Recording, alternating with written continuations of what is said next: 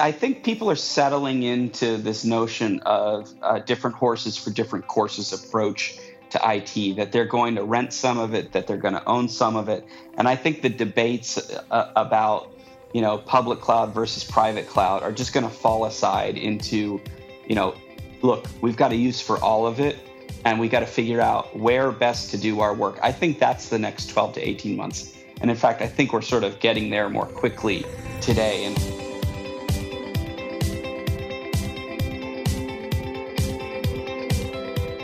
Welcome to another Conversations with Dez. I'm your host, Dez Blanchfield. And today I'm joined in the studio by Matt Baker, who's a Senior Vice President of Strategy and Planning at Dell EMC. Matt, thanks for joining the show. Yeah, thanks for having me. It's, it's great to be here, and I'm, I'm really looking forward to it. Well, funnily enough, we have a lot more in common than uh, I had initially anticipated, uh, which we're going to talk about in a second. Uh, but you're in the US there, and uh, I'm in uh, sunny old Australia here. Although, as uh, I think we were joking earlier on, we've had a couple of degrees change in temperature, and uh, Aussies are getting given a hard time by the Kiwis across the uh, ditch about wearing scarves because it's gone up two or three degrees. Um, but I had to laugh when you mentioned that Texans are putting on puffy jackets because it's gone a few degrees up as well. I thought that was pretty funny. That's right. Yeah, everyone's got their down out. It's you know 65 degrees here, and and it's like there might as well have been a blizzard. just the way it is here. Oh well, we're we're pretty funny characters. Now, I I've been tracking you on Twitter, of course, and following you, and I I, love. There was a couple of things I wanted to riff on. Uh, you're a big fan of being on the water, which I am as well. I I love getting out for a bit of a paddle. But the one, the couple that grabbed me actually was. Uh, Turns out you'd watched the Matrix series. I think you tweeted you'd watched it recently with your daughter and the whole series, and you noted that I think it was uh, it's coming. What is it? The uh, 20 year anniversary for the Matrix uh, series launch. It is, which again dates us a little bit because I remember seeing it after college in the theater. Um, but you know, it's it's definitely one of those movies that one holds up over time incredibly well.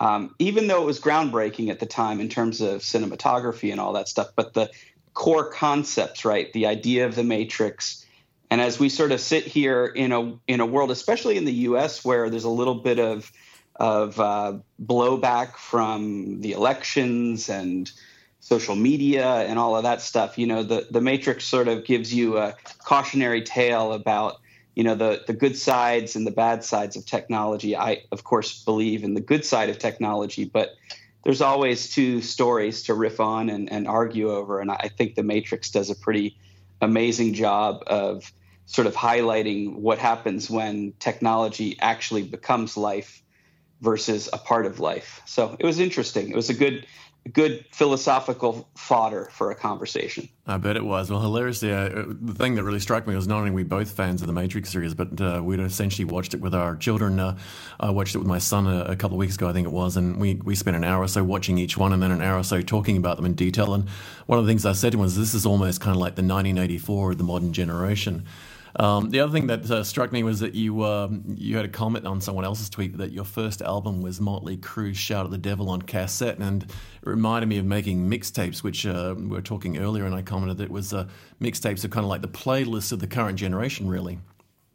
They are, except they took a lot longer to make like a lot longer. they sure did, um, and and I laugh because uh, I often ask people if they're uh, sort of from the cassette generation uh, whether they're a Sony or a TDK person, and it turns out you're a Maxell fan. I, I was a Maxell fan. They had them in these big sleeves, and uh, I remember sitting there with the sort of double deck making mixtapes. Um, and before that, I, you know, uh, sort of recording off the air you know, I can't believe we'd sit around waiting for a song to play and then record it off the radio. I mean, talk about like we might as well have been, you know, scribing into the walls of a cave somewhere in southern France. It was it was that ancient. Well, that makes me feel very old because I remember doing that with uh, cassette tapes capturing programs off an old BBC station uh, that was replayed in New Zealand to capture Commodore 64 games. So that really makes me feel ancient. There, there, there you go. Now, I would love to dive into the detail of what a day in the life of Matt Baker uh, and your role as Senior Vice President of Strategy and Planning at uh, Dell EMC is. But before we do, I wonder if we could maybe take a little sideways journey and get to know you a little bit better. Um, I'd love you to maybe share some detail around just you know kind of where you're originally from, where you grew up, and maybe any insights and anecdotes and funny stories around your uh, academic and career path that sort of got you to this amazing role. Yeah, yeah. So I grew up in um, Annapolis, Maryland, or actually just outside Annapolis, Maryland, which is is sort of the capital of sailing in the United States. Um, and I, I spent a lot of time on the water um, with my father. Um, and you know, weekends. I, I said one time to my wife, I think I spent probably fifty percent of my life before the age of sixteen on the water in some form or fashion. I remember um, my family is also from a small island off the coast of Massachusetts, and we'd go there every summer. And we weren't the the rich summer people. We were the scallopers, the you know the uh, the the folks building houses for the summer folks. Um, and my father and I used to go out in a little 17 foot Boston whaler way offshore. And I remember getting stuck in storms, breaking down. Eventually, we'd always fix the thing. So that's sort of what my childhood was like. Was uh, was going out, getting on the water, either sailing or fishing or whatever. Um, and and that's what life was like in Maryland and Massachusetts in my early days. And you did a, a, BA in political science and English literature, which I thought was interesting. That then explains why you're uh, so well written and spoken as far as your uh, podcasts and videos go. And because I, I, love your Matt Baker series, which we'll get into in a minute. But you also, uh, I, I, read that you did a, a, year in the UK in London at uh, Queen Mary University. That must have been an interesting uh, sideways trip for you. It was awesome. You know, it was the East End of London. Um, it wasn't like going to uh, you know the posh side of London to go to like London School of Economics. It was out there on Mile End Road in London, and uh, just had a fabulous time. You know, living life in working class London, and uh, really got to love the city. Um, you know, it was great. It was great. But yeah, I have a degree that's kind of strange given I'm in technology. I have no formal technology training. Well, I have, admit, I, I have, to admit, I'm the same. I, I, dropped out of uni after three months and uh, was supposed to do a computer science degree, but I actually think it held us in good stead because uh, I suspect from, from looking at your background, you've done a bunch of traveling, and seen the world. It, I, I feel like travel is so important; it sets us up for the rest of our lives. So your time in, in the UK and whatnot probably set you up for a broader view of the world than some of our peers might have had. Yeah, yeah, I think that's true. And I think I said the other day to somebody that my I, I wouldn't even call it university because it was a small college with 1,400 people. Um, but uh, it, it, was a lesson in critical thinking skills, and that's really what it was all about.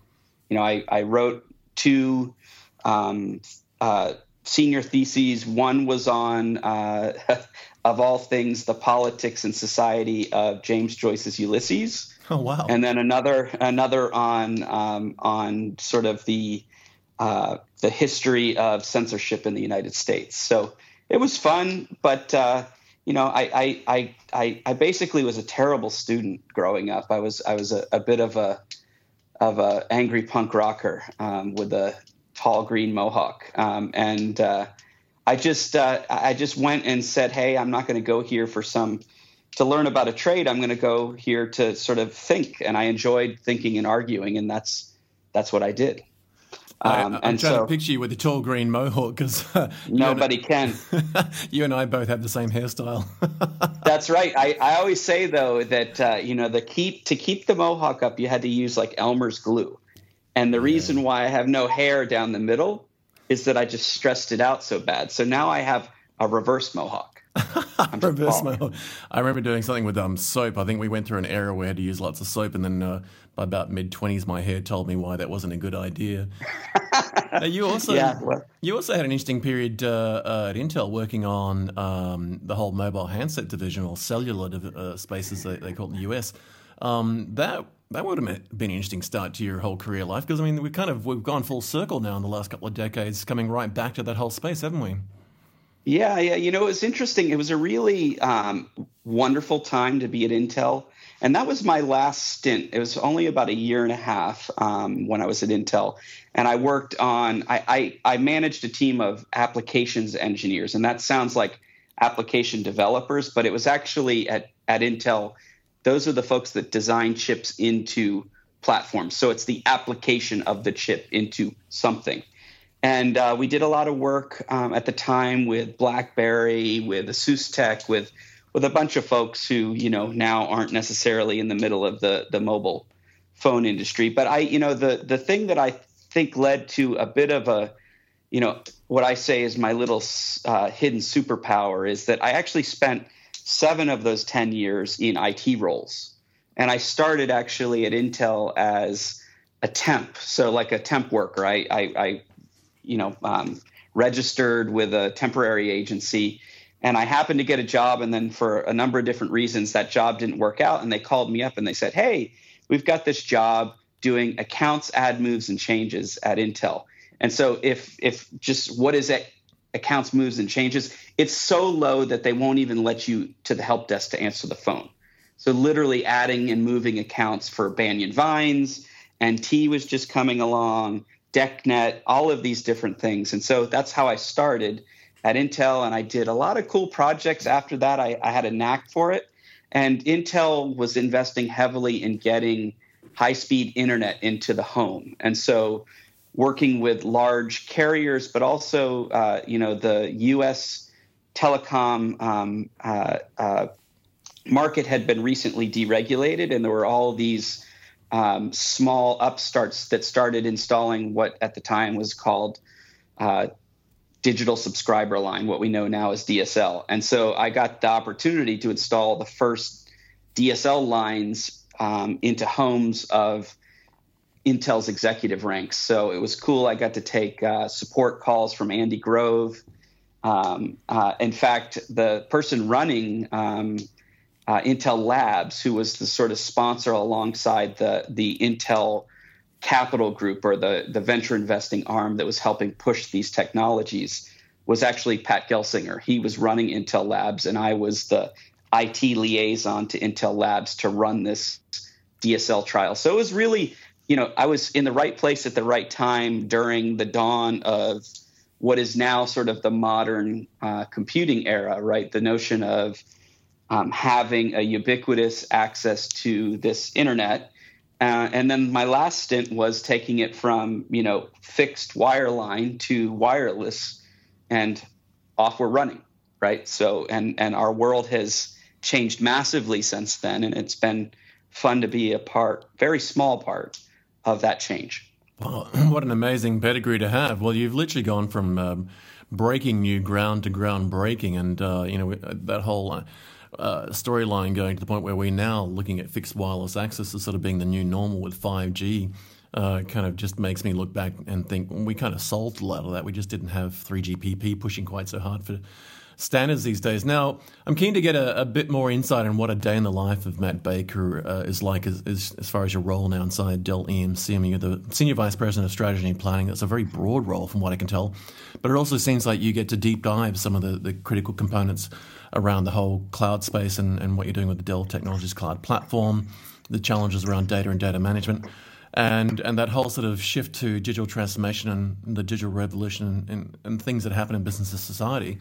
But maybe just uh, you know a quick view of what a day in the life of Matt Baker's like currently. Yeah, I mean, there's the sort of workaday work that we do it all the time, right? Which is doing our annual planning, our fiscal planning, um, looking at what is happening in the markets. I have a team of folks that uh, do market intelligence, which you know basically means looking after our competitors and growth rates and helping us figure out where the business is going and where the business needs to go. But more, more and more, it's really focused on okay, what are the big trends reshaping the industry, and then how do we, um, as a company, um, take advantage of those trends and frankly help our customers take advantage of those trends to really add value to their business and, and in process make our business successful. And the great thing about being at dell is that you know a strategy role you know it sounds kind of like this highfalutin ivory tower kind of thing but it's really not especially here at dell. And we're really focused on what are the pragmatic steps that we can take to get these new advanced capabilities and technologies into the hands of the many. Uh, and that's where I think that experience doing, you know, the job of, of Joe IT admin has really helped, right? Things tend to take a little bit longer than we might expect. Um, it takes some time to shake out and mature. Um, and then ultimately, you start to see successful patterns. And those successful patterns are what take a technology or or a space from something that is you know really interesting and, and has a lot of focus to something that becomes ubiquitous. And frankly we stop talking about it as much as we used to because it's just become a fact of life. And there's a lot of trends that we're seeing. You know we've spent like you said cloud. We've spent the better part of a decade talking about cloud. Um, and it's been it's meant a lot of different things to a lot of different people but increasingly what we saw was cloud was an operating model a way of building and operating it and it was really focused on operations, right? How do you create a great degree of efficiency? How do you make the business uh, more agile by giving people more instant access to IT capabilities? Um, and uh, you know, along comes a model that we see becoming the standard model, which is this notion of uh, of a hybrid environment, where you know something like 92% of folks in surveys, I think from IDC, state that they have um, one or more clouds, but that that uh, that the on-prem component remains an important part of their cloud strategy. So it's just sort of looking for these patterns and then finding the way to best um, accomplish what those customers are looking for. And, and what we found, especially at Dell Technologies, is that you know we spent a decade again with virtualization, and that's become a ubiquitous part of the lives of our IT administrators day to day. It's where they spend most of their time in the VMware console.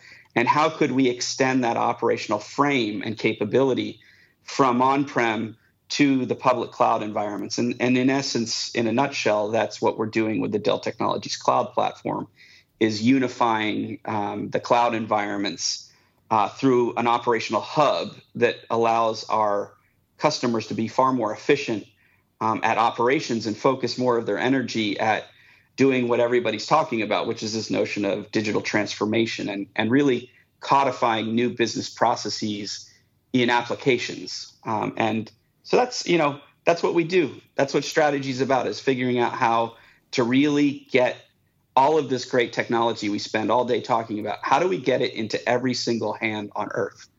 Uh, and, and that, that's what we're focused on. Uh, it sounds exciting. I uh, a colleague of mine, I won't mention the brand. They don't need free advertising from me, but. Uh, uh he, he's in a strategy role in a lot of transport logistics and, and, and warehousing. And talking to him about his role, he describes something very similar to what I can imagine picturing you being.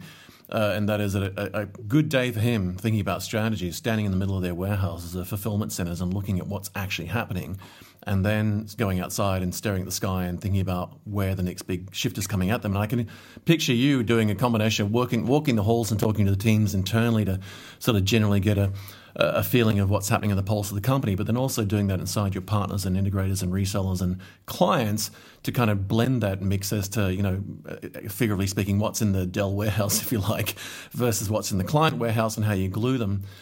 I'm interested to get a bit more insight into that whole Dell Technologies cloud platforming. We, we hear a lot about cloud, and as you said, it's it's you know it's transitioned from this technical idea to more of a business idea these days. I, I sort of see in, the, in a framework to work in, and um, in a lot of ways, I sort of think we've gone full circle, and that is that you know when we talk about cloud technologies, we, we kind of had this in the mainframe era with LPARs and whatnot and batch jobs, but we just modernized them.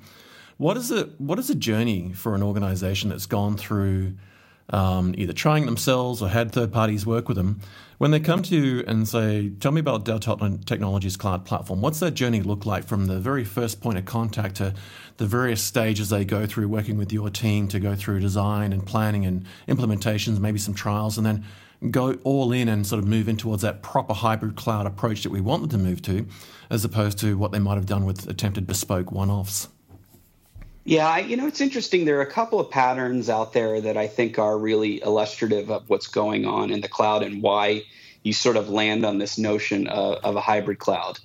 Um, you know, there's a there's a set of folks who have a going concern, right? They they have an IT capability. Largely, they you know they might operate a data center or a computer room with a bunch of capability, and they're looking at um, these new uh, born you know born digital companies and saying hey how do i modernize my operations from top to bottom uh, in such a way that that that i'm more modern that i'm more if you will cloudy Um, and you know, it's interesting. A lot of a lot of them then go and look at these born native um, digital natives, and they look. The first thing they see is digital natives don't operate their own infrastructure, right? So they are all in on public cloud, and a lot of times, frankly, that's the first mistake that the prior group makes. Is they think, ah, it's let's go all in on let's go all in on public cloud. It's it's cheaper it's more agile, so on and so forth. And and then what they find out is is that look, it's it's neither of those things. Particularly if you don't completely refactor the applications you intend to to run in the public cloud.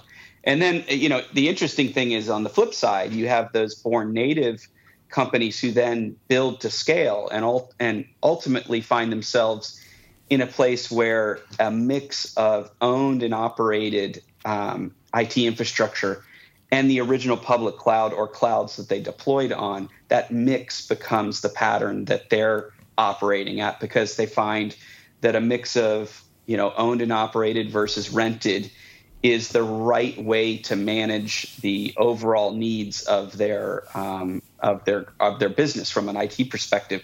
And so those patterns both converge on oops, I go I tried to go all in on public cloud. It didn't quite work out. Was a little bit more expensive, so I'm going to fall back and and have a little bit here and a little bit there, or a lot here on prem and a little there, whatever the mix happens to be. And at that point, what they realize is, wow, I've got a bunch of different operational silos that I've got to deal with. So now, in the same way, um, we saw client server arrive at a place where there was a lot of complexity, sort of one app, one server, a bunch of different ways of managing each and every single application. They're like, wow, we found ourselves in an environment where I have some Amazon assets, I have some Azure assets, I have my on on-prem assets. How do I bring some degree of consistency and normalcy to these? And that's the kind of platform that they're looking for. Especially, it seems that IT has has now been um, charged with taking over what the quote unquote business had done, right? So you had folks like marketers going out and building really important, critical applications on Amazon. But those developers aren't necessarily staffed and or skilled to operate something over the long haul to ensure its availability, you know, to, to do all the governance required around uh, data, et cetera. So they hand it back to IT, and IT is like, "Wow, what do I what am I going to do with this?" And so I think all in all, folks are just looking for a way to create some degree of consistency across these different deployment op- options so that they can leverage them sort of application by application. Does this application fit here, there, or somewhere else? And then can I manage it in a consistent way? Can I deploy it in a consistent way? And can I do what I spent 15 years, like I said, doing virtualization? Can I achieve or I, I guess I should say, um, pull back and gain more efficiency by creating this normalization layer, um, this consistent operational framework.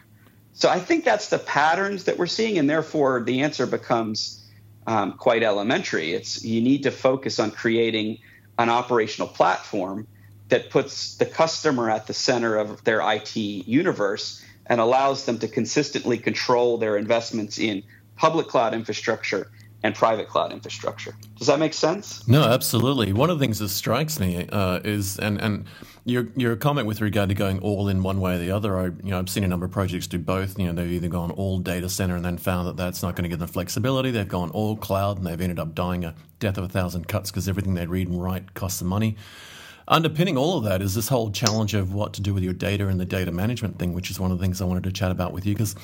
Uh, you know, I mean, Dell and EMC, as far as uh, organizations, are now Dell EMC are, world leaders in the space of data and data management storage. But there's also, I guess, the data management challenge of how you integrate all that into your various platforms, and that becomes very challenging when it becomes hybrid. Um, what's happening in that whole space, and, and what's Dell doing currently around that space of you know, just you know data and, and not so much as storage, I guess, but the whole data management challenge because it's getting more and more complex and it's moving faster and faster. And it's one of the things I see now as a consistent thing on boardroom agendas that you know not only have they got to think about digital transformation, digital disruption, but there's a big red circle around data and a big question mark of uh, often where they're like, well, what is it? What does it mean? And how on earth are we going to get our arms around it? Yeah, I, I think you know it's interesting. That's the the thing that we haven't spent the last decade talking about. We've just been creating complexity, operational complexity.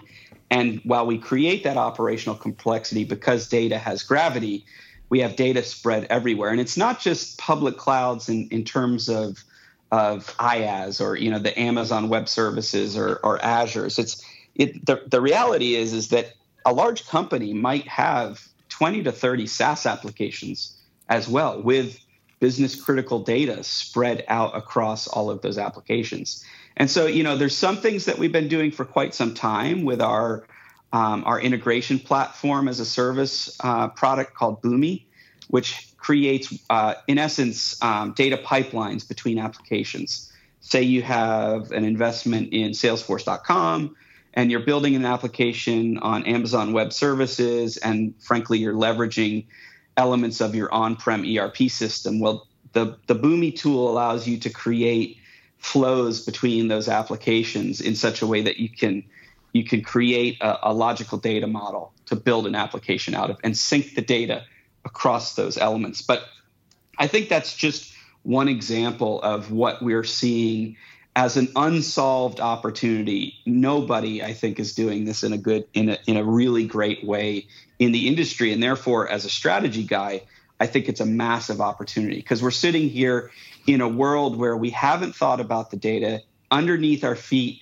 It's spread like, you know, like a weed all over the place. And now we've got to get control of it. Not only do we need to get control of it, but increasingly business you know business value or competitive value is actually in organizing and activating your data right into some sort of business value so i sort of think of this frame of you've got you've got the need to persist and preserve data and you know to some degree we're pretty good at that today um, you know a lot of what we've done in data protection helps there we've integrated with the cloud um, the second thing you have to do is move data. Um, and so there's mobility, op, uh, you know, mobility products out there. Boomi's one of them, but you know, from uh, for a certain type of environment. And then last, you have to activate your data, right? And data activation these days is doing cool, modern data analytics stuff, like like machine learning and deep learning. So that flow from preservation to mobility to activation today, if you look at the marketplace, it's nearly as fragmented as the as the security, you know, the IT security space, which is a big mess today, right? It's it's fractured everywhere. So I see a huge opportunity to to pull that together. And if you look at the data around what people are doing in these new modern data centric workload spaces, I mentioned machine learning, is unfortunately they have these incredibly scarce and expensive, frankly, resources in the form of a data scientist. And they spend 80 to 90% of their time, you know, scrubbing data. It's like scrubbing the floor of data, um, getting it aligned, um, you know, time sequencing it properly, putting it into a pipeline, and then hoping that it stays consistent through time. So again, I think you know we we're on the cusp of of folks looking up and realizing, oh my gosh, the secret to business value isn't cloud operations, it's getting the data and making it worth something to the business. And we've got a pretty messy house right now of data. So I, I, don't think I don't think the problem is solved. I think we've got a good handle on, especially with the Dell Technologies Cloud platform, we've got a great handle on facilitating the IT operations or the technology operations of an IT environment. And we've got a lot of great capabilities as it relates to storage as in terms of tightly coupled data with the application. But I think broadly speaking, there is a huge opportunity for a broader data management capability and certainly an area that we're focused um, focusing our innovation energy today. No, indeed, it is a, it's a more and more complex world. I remember reading a blog some time ago where Marc Andreessen said that software is going to eat the world. And then recently, uh, I read something more lately where the CEO of NVIDIA, uh, I think it's Jensen Huang, predicted that. Uh, uh, that AI is going to eat software. Um, and then I was in a conversation over coffee with someone, and they said, "Well, that's all well and good, but um, uh, AI is going to eat data, and data will make everything messy. Um, your comment with regard to uh, the, the blend of uh, the persistence of data versus integration reminds me of that uh, is it Kenny Rogers, the gambler? You know, know when to hold them and know when to throw. Uh, because it's uh, it's, true. It's one of those things where you know everyone wants to hoard and keep everything, but that you know often they go back. I, I, go back to that whole thing that you were talking about there with regard to data and the value of it because. Uh, you know, I, I agree with you. Data has gravity. I've been talking about that for a couple of decades now. And so this idea of, of, of, weighing the gravity of the various data you've got and placing some KPIs on it and putting a value on it and managing it like an asset, all of a sudden things change. But it, it's one of the fastest moving parts of the world I'm seeing now. And, and when we see you know IoT and sensors going out there by the billions they're saying, and 5G is going to change the world because now we're talking about gigabit connectivity to devices, not just smartphones, but anything with a 5G SIM in it. Um, you know, every car going down the road becomes a data center as well as a data generator. Uh, the, it leads me to my next question then is that you know when we think about all of these things i mean the, the, hybrid cloud seems to be a natural fit you know based on what you're telling us and, and what we've seen coming out of what you're doing now in the work at dell technologies cloud platform and so forth and that whole view of the, the challenge around data you're just sharing uh, uh, just gives us an enormous amount of topical material to talk on going forward but the impact of all this you know the whole digital revolution on business and society and the impact of that i mean you are perfectly positioned in your st- strategic role uh, and, and the planning you're working on to sort of have a grasp on this. What's your take on, on the general impact of this whole shift? Uh, not so much just digital disruption, digital transformation, but that whole digital revolution where um, you know, even the new and emerging worlds of sort of, you know, the, the, the 54 states and territories of Africa and, and, you know, 1.1 billion people are predominantly unbanked and don't have a mobile phone yet, but they're about to get one. Um, right. And they're going to be starting to use technologies you've got. I mean, you know, when you, when you add the 1.3 billion in, in, in, India and the 1.45 billion in China, there's roughly 3.8 billion of which the bulk of don't have a bank account, don't have a device yet, but they're about to, and it's about to find, be 5G. What's your take on the impact of this whole digital revolution uh, on both, I guess, you know, existing developed worlds and new and emerging worlds? Because business is going to transform, in my view, significantly from where we used to know people sitting at computers at a screen in an office to it's just going to be mobile and be everywhere. Yeah, you know, it's it's interesting that you say that. Uh, so a couple of different angles I want to bring up. The first is is something really important that we need to pull out of what you were just talking about, which is we've just spent the last what 15 minutes talking about the cloud, and we talked about the old locality setup of it's your own data center on-prem, it's your you know, it's this other thing, this off-prem capability, the, cl- the public cloud. Uh, interestingly, I think the the bigger and and more interesting opportunity longer term is the fact that there's this third premises, right? There's this edge environment, and it's it could be the edge in terms of all those sensors, or it could be more of the interior edge, say a small micro data center in a you know in a I don't know a CO of a uh, of a telco, um, or frankly a small looks like a refrigerator in you know a corner of a municipality, right? Those the, the the thing that we forget is that you know the speed of light is a is a is a law, but it's a bitch, right? It you can't get around it unless someone figures out some way of quantum networking. We are stuck with the speed of light, and the speed of light, you know, folks don't quite realize that just going 100 miles introduces a, an amount of of of lag that over over time through all of those TCP/IP backs and forths is going to induce some some degree of lag in the application you're building. So you know, sort of in lay terms. So the the notion of it being this on-prem, off-prem, well, there's going to be compute everywhere, and for very good reasons. And not only not only that, it it, it might be um, not might be true. It is true that data does have gravity, and therefore trying to move all the data to a single place versus moving the applications, which are lighter weight, or the algorithms out to these different spaces is probably a more effective way to do broad, you know, wide analytics for different types of applications. So I think the thing that we that we aren't talking enough about is this notion of of the edge and not devices per se, not necessarily cell phones or sensors, but the notion of needing to do compute closer to the point of action, I think is something that's going to recast the industry. And frankly, one of the reasons why I think we see so much growth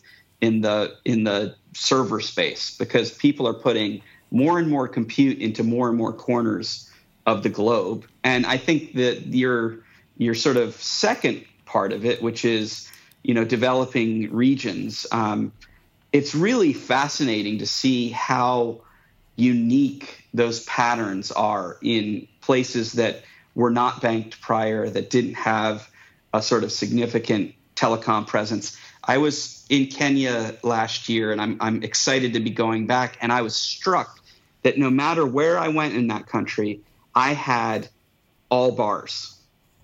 I had, you know, it was the best mobile coverage I've seen, like way better than here in Texas. And I talked with somebody about it, and they happened to go, Hey, you don't realize, but the way people bank here is via their cell phone using a very simple SMS based app from a, you know, from a, in some cases, a candy bar phone. And so you really see technology in that, that notion of its disruptive potential. People running small little businesses and using this mobile service to gain banking rather than needing some sort of brick and mortar infrastructure.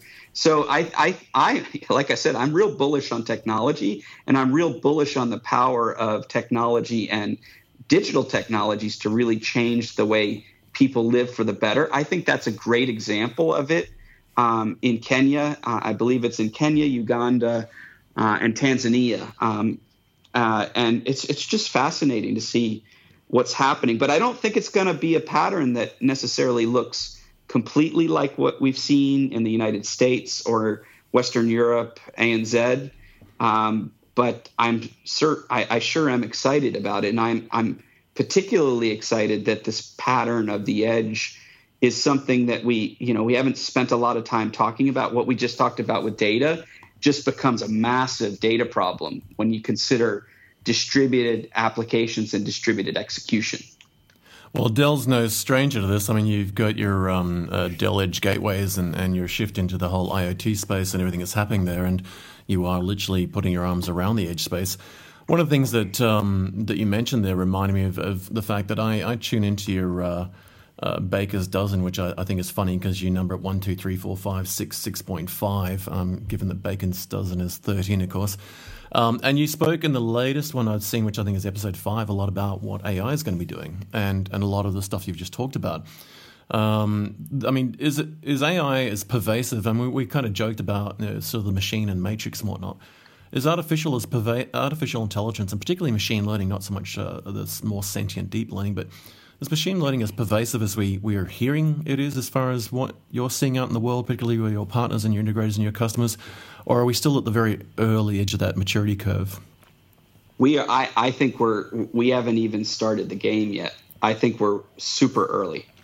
Um, and uh, you know, I, I don't think we've even gotten to the point of unlocking one tenth of 1% of what's going to be possible going forward. And that's, you know, that's back to what I was saying before about Dell and this notion of, of being a strategy guy at Dell. It's, it's all about pragmatic innovation. And, and unfortunately, the world of, of, let's just call it advanced data centric workloads. So under there, I would put machine learning, deep learning, GANs, AI, blah, blah, blah, blah, blah, blah, blah, all of that stuff.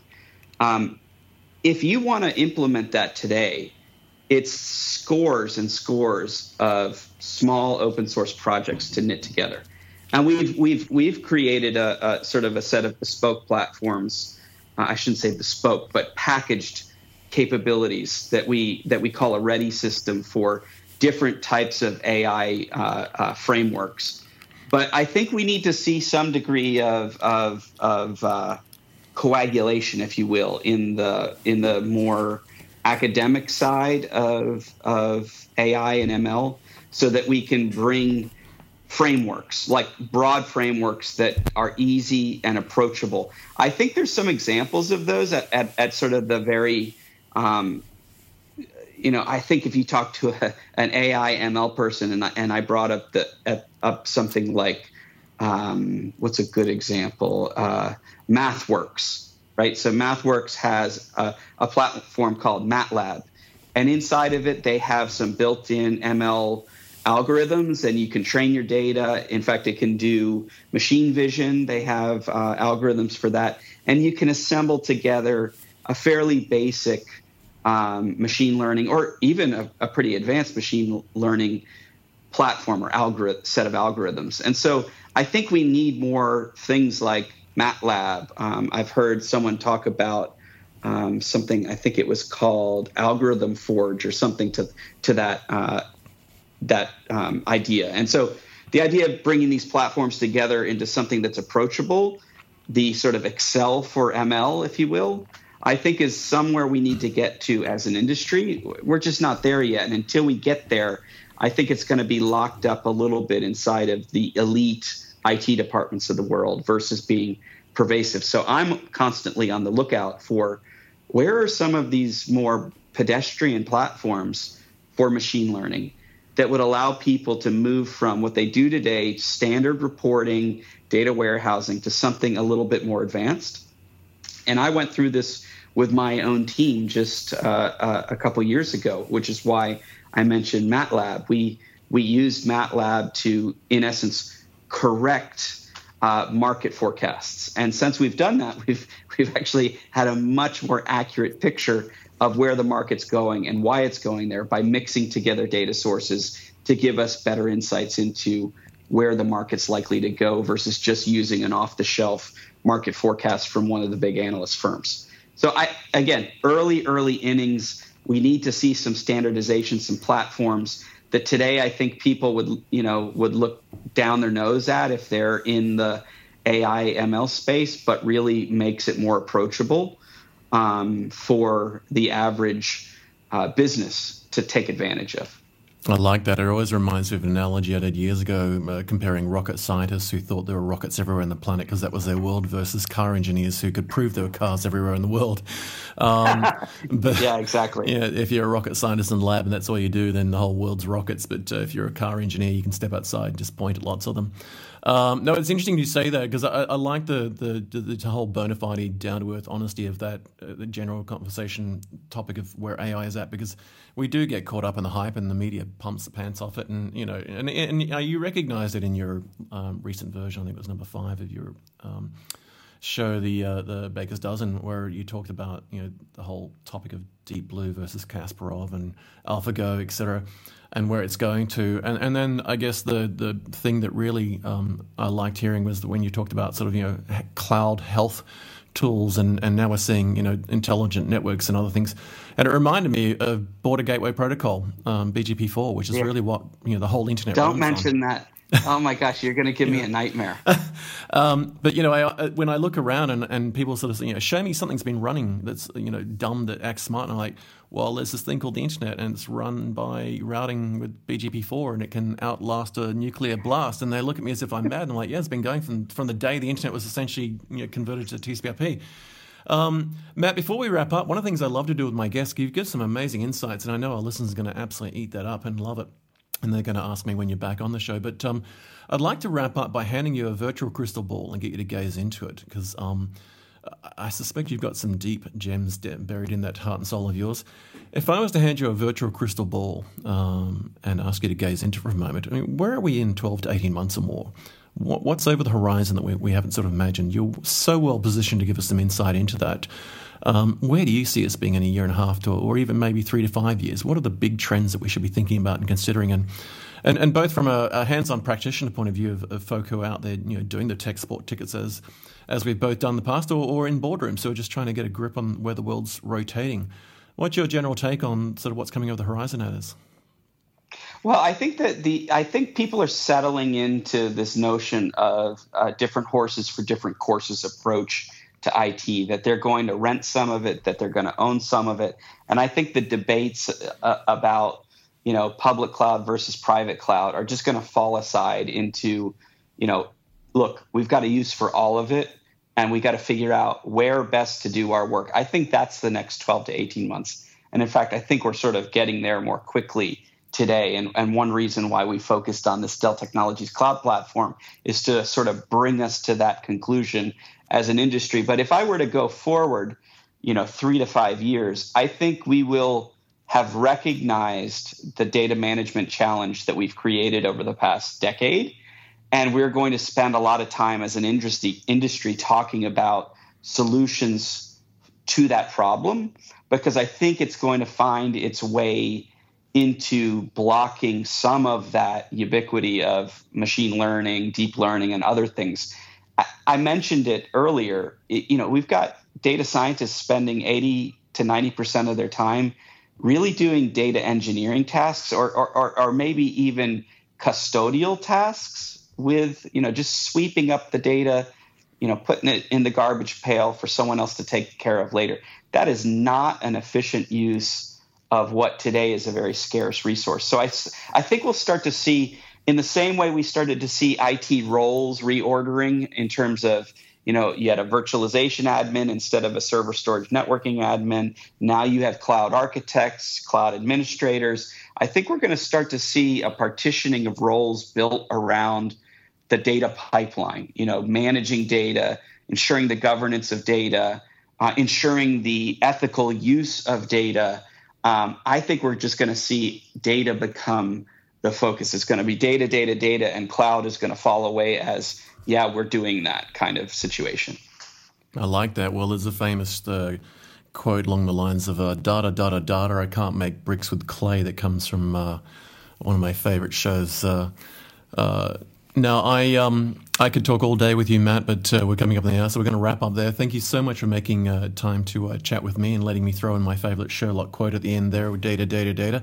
Uh, I, I, think we're going to have you back on the show very soon because uh, there's there's a whole range of other topics that I'd love to dive in with you. But thanks so much for making time to catch up with me today. It's been great to get to know you a bit better and get to know some of the insights around what's happening with the uh, hybrid cloud and Dell Technologies cloud platform and where data fits into that and some of the insights you've shared around the whole impact of what's happening with the digital revolution on both society and business. And I really appreciate your time.